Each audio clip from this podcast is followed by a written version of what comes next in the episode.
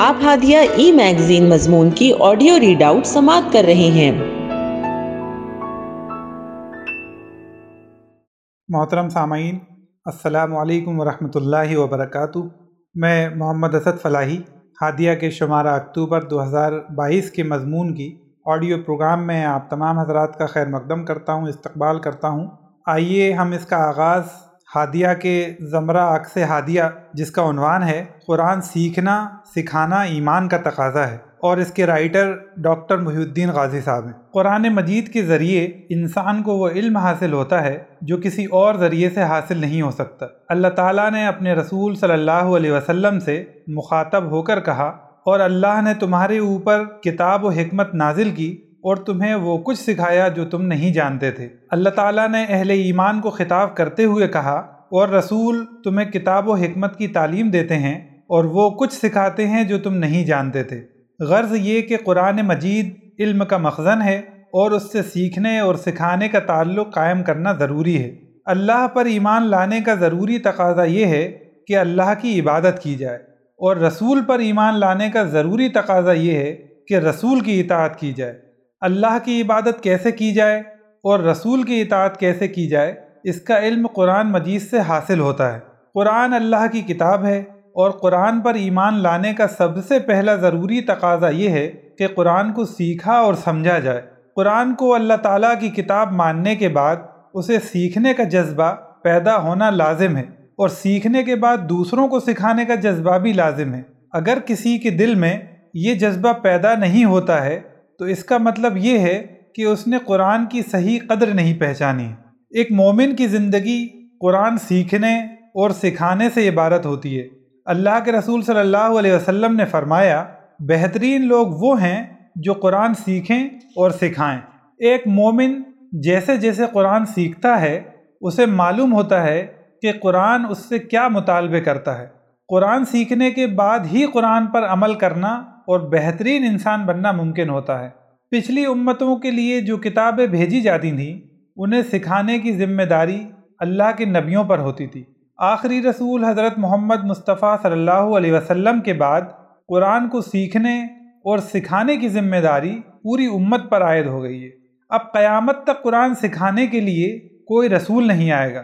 یہ ذمہ داری قرآن پر ایمان لانے والی امت کو ادا کرنی ہوگی۔ اس لیے امت کے بہترین افراد وہی ہیں جو اس عظیم ذمہ داری کو ادا کریں۔ قرآن مجید کی پہلی آیت جب نازل ہوئی تو وہ اس حکم کو لے کر نازل ہوئی کہ قرآن پڑھو۔ نازل ہونے کے لحاظ سے دیکھا جائے تو قرآن کا پہلا حکم قرآن پڑھنے کا حکم ہے۔ اس حکم کی اہمیت ہر مسلمان کے لیے بہت زیادہ ہے۔ قرآن کا پہلا حکم اقرا ہے، اور خود قرآن کا یہ نام پڑھنے کا تقاضا کرتا ہے۔ قرآن اس کتاب کو کہا جاتا ہے جو بار بار اور کثرت کے ساتھ پڑھی جائے۔ مثالی مسلم سماج کی ایک اہم علامت یہ ہے کہ اس میں قرآن بڑے پیمانے پر پڑھا اور سمجھا جائے۔ سماج کے تمام افراد قرآن کو سیکھنے کے عمل میں شریک ہو جائیں۔ اس ہدف کو حاصل کرنے کے لیے سیکھنے اور سکھانے کے تمام وسائل کو بروئے کار لانا ہوگا، اور ایسی منصوبہ بندی کرنی ہوگی کہ کوئی بھی فرد اس سے محروم نہ رہ جائے۔ یہاں ہم اختصار کے ساتھ قرآن سیکھنے اور سکھانے کے کچھ پہلوؤں کا ذکر کریں گے۔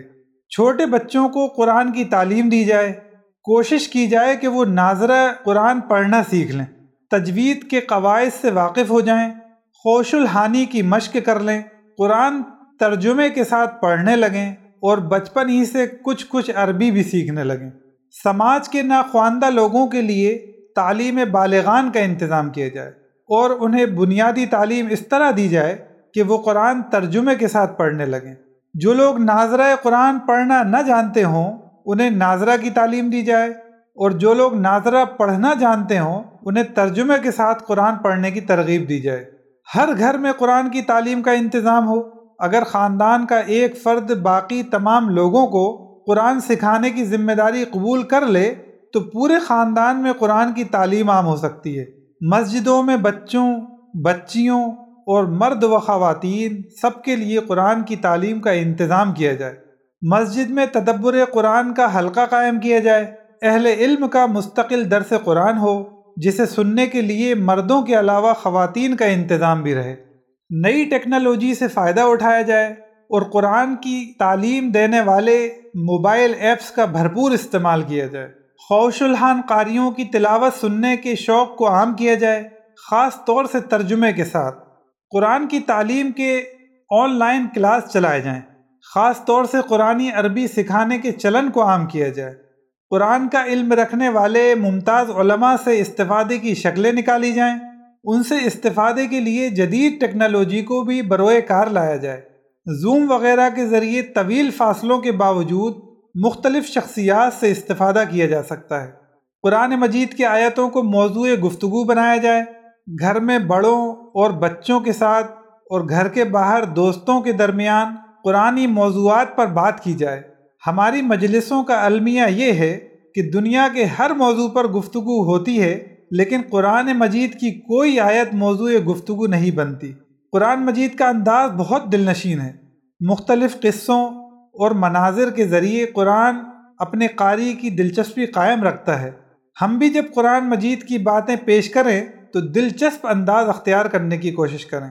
قرآن مجید کی آیتوں کے ماء ترجمہ خوبصورت تغرے گھر کی دیواروں کو زینت بخشتے ہیں اور قلب و نظر کو نور عطا کرتے ہیں۔ بعض لوگ اپنے گھر میں یا محلے کی کسی نمایاں جگہ پر بلیک بورڈ یا وائٹ بورڈ پر قرآن کی آیتیں ماں ترجمہ لکھتے ہیں۔ یہ بھی قرآن کی تعلیمات کو ذہن نشین کروانے کا اچھا اور مؤثر ذریعہ ہے۔ قرآن مجید صرف مسلمانوں کی کتاب نہیں ہے، بلکہ یہ تمام انسانوں کی ہدایت کے لیے ہے۔